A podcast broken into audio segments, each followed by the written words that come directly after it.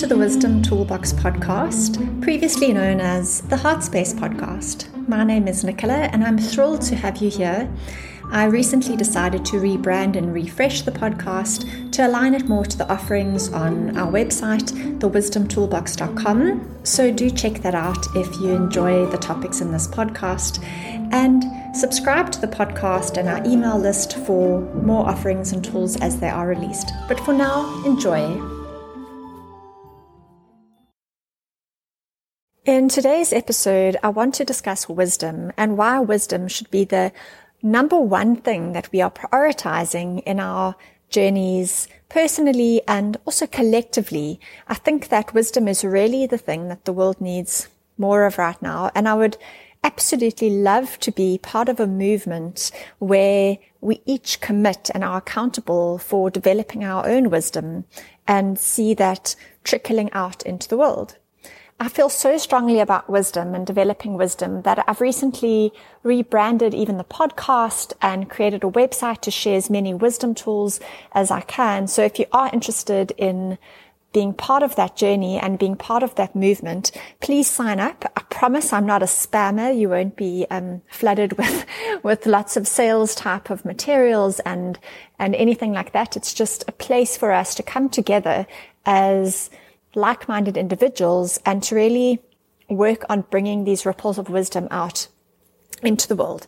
But really the reason that I've become so passionate about wisdom, other than having studied wisdom teachings now for two decades and teaching and working with people um, in this space, is because really wisdom is the thing that is so absent from our world today. And I think we can all easily see this and relate to this. You know, we just need to look around at what's happening in the world. We need to look at things like social media and um, this this very fake world that we've created. And I think in today's world, we very often confuse knowledge with wisdom. There are very, a lot of very, very knowledgeable people. There's a lot of information and we perhaps think of that as wisdom. That's our modern day wisdom is knowledge. But in fact, if we look historically throughout all the ages and great cultures of the world, wisdom always had a very profound and unique place as almost the highest pinnacle that a society could could aspire to. And, you know, we even see this in the famous archetypes of the wise elder and the sage you know, the wisdom, the wise person was really a leader in a society. But today, unfortunately, our leaders, most of them are definitely anything but wise and half of them aren't even very knowledgeable. So we are living in very confused and ignorant times. Now, I recently actually had a discussion with my mom about this and we were saying, you know, it's very hard in some ways, the world can be so overwhelming. There's so many problems and troubles. It, it almost is easier sometimes to bury our heads in the sand and to maybe live in a bubble and not be super conscious or super aware around of what's going on around us. But what we were discussing is that although, you know, that is obviously one choice that many people make to live their lives, even if you choose not to live in that way, even if you choose to um, pull your head out the sand and to really see what's going on around, we don't need to become involved in every single cause. We don't need to become emotionally drawn into and engaged in every single problem in the world. There is a still an ability to maintain balance and emotional balance, even in the midst of what seems like complete chaos. And that in itself is um, a practice, a practice of wisdom, the ability to say, stay still, um, despite what is going on around us. So really ignorance and confusion and delusion, all the different forms of ignorance is really so prevalent. And what is it that wisdom brings us that we are, how would, you know, how would, how would wisdom kind of help us? And it's interesting because although wisdom is something that is very much comes at an individual level, you need to commit to being accountable. You need to commit to being responsible. It is also something that is very much tied into the collective, into this idea of community and, and the communities that we live in. And that is why I think that if we look at religion and all spiritual teachings, at their core, all religions and spiritual teachings teach us about wisdom, about the development of wisdom and living in within a wise society.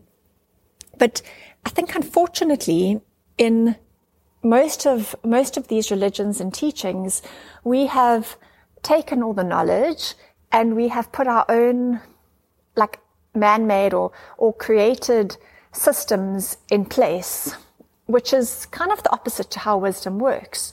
And we've said, well, within a religious setting, only certain people are ordained to be in charge and, and that only they are the special wise ones that we should listen to. And we have um, so we've we've sort of created or fabricated systems. In some religions, we've even taken away. In mo- I think in all religions, we've taken away the power of woman to be that voice of of wisdom within the structures.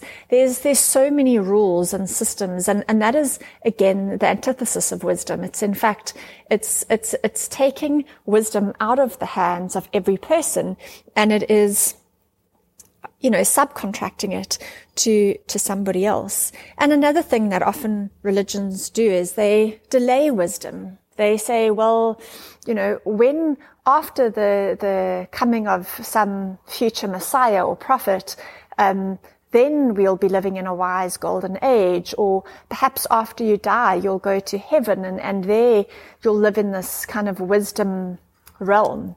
But that is just taking it away from the person and disempowering each of us to, in fact, become wise. And if we think back to the masters and the saints of the past, the, the very um, individuals that, that the religions teach us about, those people didn't wait.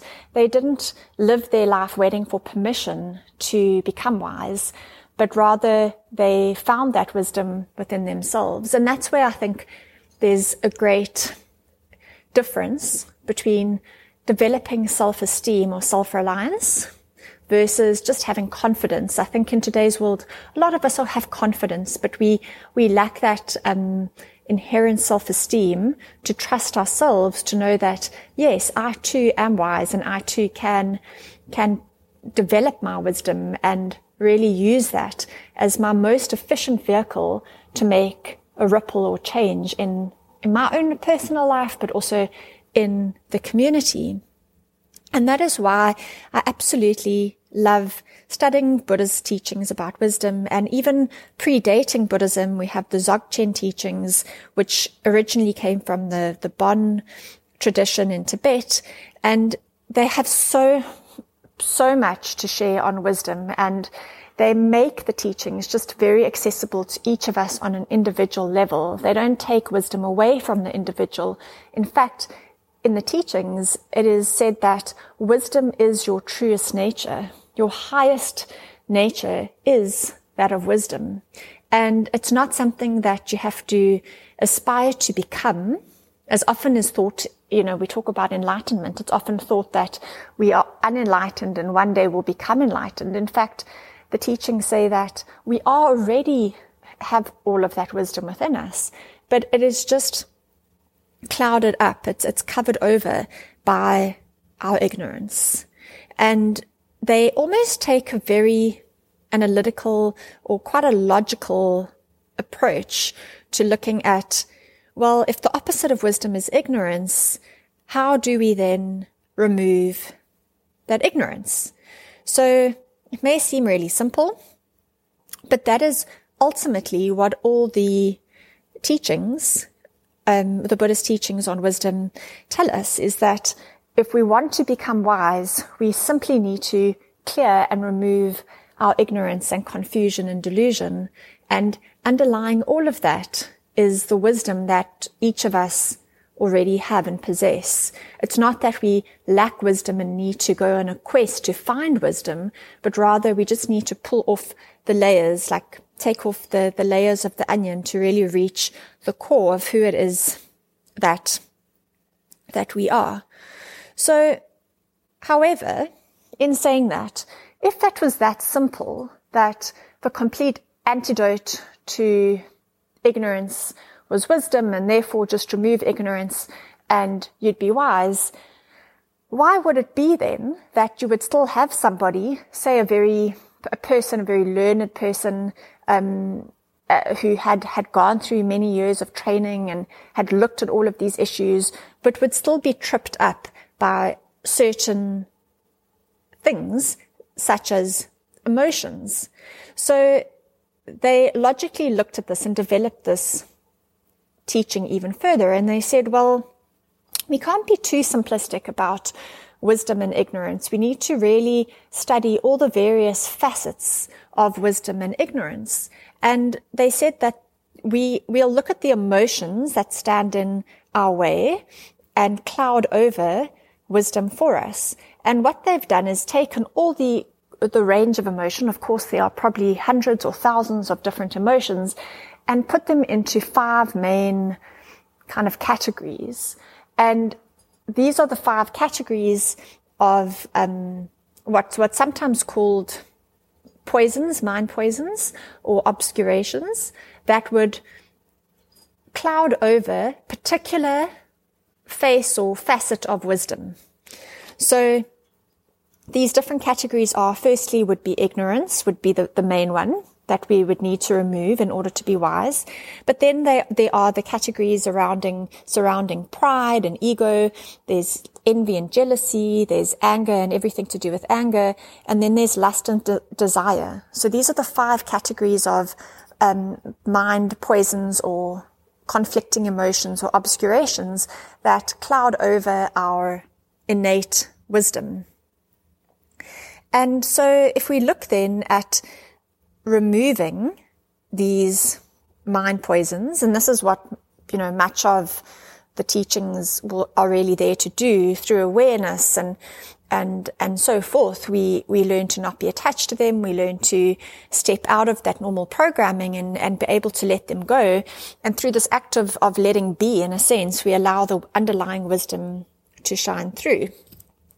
So they then give a lot of study about the five different types of wisdoms, the five um, wisdom families, or um, the five awarenesses, as they're also called, and those are um, all pervasive wisdom, which is basically the ultimate wisdom. That would be like akin to enlightenment.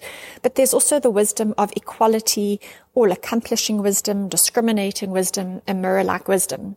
Now, as somebody who's studied this for a very long time and have also given talks on this and listened to and received many teachings on this, for me personally, these words sound very sophisticated. You know, what does discriminating wisdom mean? What does equalizing wisdom mean? It seems something that is um, non-attainable or or not something that I can commonly relate to in my daily life. And so what I've done is used words that for me represent the energy of that wisdom, but in a more day to day language. And I think of those as the five, what I call them the five wisdom superpowers, because once you are able to activate those five wisdoms, you are able to embody those characteristics that will allow you to have the greatest impact in the world and within your life and in your community. So I'll kind of share my language around these different five wisdoms now. Um, so firstly, if we look at the equalizing wisdom, this would be someone who really has the gift of connection. It, it's knowing that everything is connected. It's knowing that everything is equal. And this is a person who is very able to make other people feel seen and heard and loved. You've got the gift of connecting, bringing things together, seeing connections, making connection. The next would be the, the, the wisdom of activation, action, the ability to motivate and also to get stuff done. Some people just have that ability to take something on and, and get it done. And that is definitely a quality that a lot of people lack or some people have but are don't exercise it in in the right way. The next one, which um, sometimes is called discriminating wisdom, can be hard for us to understand. I like to think of that as strategic wisdom. It is the ability to look at a situation and to figure out the right solution, find the right path. There's a lot of creativity involved um, with this particular wisdom quality. And then with mirror like wisdom, it is the ability to store and reflect knowledge. And this is somebody who's really able to deeply listen, has the gift of being able to deeply listen and then just to share it back or reflect it back to others, but without judgment. And you know, you often hear of the great, like a great psychologist or, or counselor or friend who is able to listen, but then gently suggest things back to you that help you see it in a different way, um, by merely reflecting what it is that, that you've said. It's, it's, and this is connected to the, the water element and water definitely has that ability. Water can store so much information and it can also reflect. So there's, when we see the wisdoms in this more day to day way, we can see how it is possible for us to develop these different attributes of wisdom within ourselves. They're already there. It's just about bringing them forward, but not in a, um, in a fake way. We can't decide today, today I'm going to be strategic and kind of go out there and try and do what we can to be strategic. So then how do we actually work with these with these different wisdom superpowers. So the the best way to do this is to actually look at the categories or the poisons that are associated with, with each of the wisdoms and to analyze and see where, which of those are the ones that really hold you back the most. Where, so, so for example, maybe you're a very jealous person Maybe you really struggle to be happy for others or, you know, when you see somebody, somebody else doing well, you can't help but, but feel jealous. Um, then, you know, you would be working with the energy of, of envy. Um, and you would then look at the associated wisdom, which is, um, all accomplishing wisdom or the superpower, which is the activator superpower, whereas you've got the ability to get stuff done. It's, it's actually the same.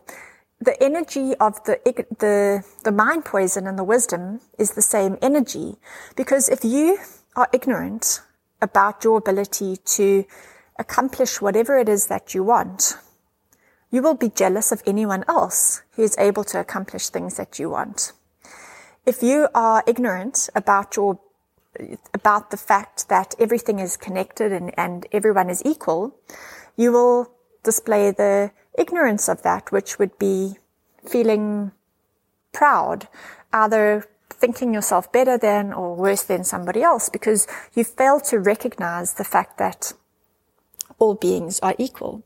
And so this is how the energy of the poison and the wisdom actually carries the same energetic signature. It's just that when we're stuck in ignorance, when your head's in the sand, we only can see the negative. We, we fail to see the truth and therefore we display the, the conflicting emotion or the, the mind poison.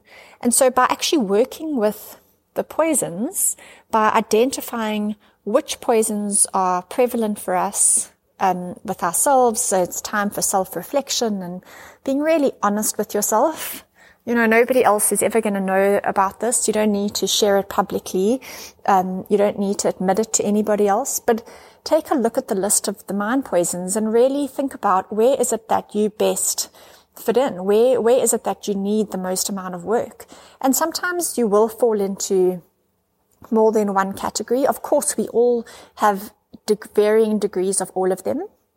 But there will be one or potentially two that really stand out for you. And I would invite you to have a look at that and then do the work of looking at the accompanying um, superpower or, or, wisdom and see how when a situation arises that perhaps brings up your jealousy next, how can you rather change that around? How can you exercise your choice to make a different decision, to break the habitual pattern and to rather display the positive or the wisdom quality that's associated with, with that particular energy.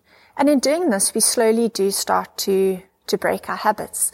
Personally, I've, I was, I've been working with this now for a long time and it's honestly completely changed my outlook on, and on so, so many things in my life. I can't even, um, explain how, what an impact being, um, very mindful about these different categories has helped me and, um, definitely just brought so much more insight and wisdom into my own personal life. So this is just a real overview of, of everything. Um, they are also all related to the five elements of fire, air, water, space, and earth. So there's a correlation to the five elements, which if you've listened to previous episodes, I have given, um, previous episodes on the five wisdoms and the five elements. There is a lot of correlation between the two. And I would invite you to go back and maybe listen to those previous episodes. Um, but there, there is so much to, there's so much knowledge or information about the five, the five elements and how they relate to the five wisdoms and how we can use this amazing tool in our day to day life. So I hope this overview has been helpful. Um, I have made a one page, um, like cheat sheet table of the five elements and the five poisons and the five superpowers. It's on the website. If you sign up on the website, it will automatically be sent to you and um, you can then download it and save it on your desktop or print it out and then you've got them in front of you at all times. And I have also included the five elements within that table. So if you are interested, look at thewisdomtoolbox.com and you'll get that, that download. I think sometimes there's a tendency to believe that spiritual work or personal development work has to be difficult. It has to be unattainable. It has to be something that takes us years of sitting on our meditation mats and really struggling through. But it doesn't have to be that way. That's a narrative that is so prevalent, but it isn't necessarily true. So I find it really encouraging that there are these very clear tools available for us that we can use and quite quickly use to shift our habits into a new way of being. And this is really the most effective thing that we can each do for the world today. My teacher, Lama Yeshe Rinpoche, I once asked him, you know, what is, what would be the most efficient or effective way for me to help other people and help the suffering of the planet and the animals and just everything that was going on. And he just simply looks at me and just says, just work on yourself, work on your awareness, work on your wisdom, work on developing yourself because the more of us that are accountable and responsible for ourselves, um, it, it definitely, it changes things. It changes the energy of maybe your relationships. Well, not maybe, it definitely will change the energy of relationships. It changes the patterns within families. It changes generational issues. It quite literally has an impact in the world. So sometimes it may feel like the problems are overwhelming, but by really committing to work on ourselves, it is just taking that one bit of action that we can each do to make a difference. So I look forward to seeing you join me in this movement of wisdom and yeah, look forward to more podcasts coming soon and other resources online. Bye for now. Well, that concludes another episode of the Wisdom Toolbox podcast. I hope you enjoyed it or found something beneficial within the episode to aid you on your journey. I would love to hear from you. Please follow along on social media and visit the wisdomtoolbox.com website for more resources and sign up for our monthly newsletter and offering. Thanks for stopping by.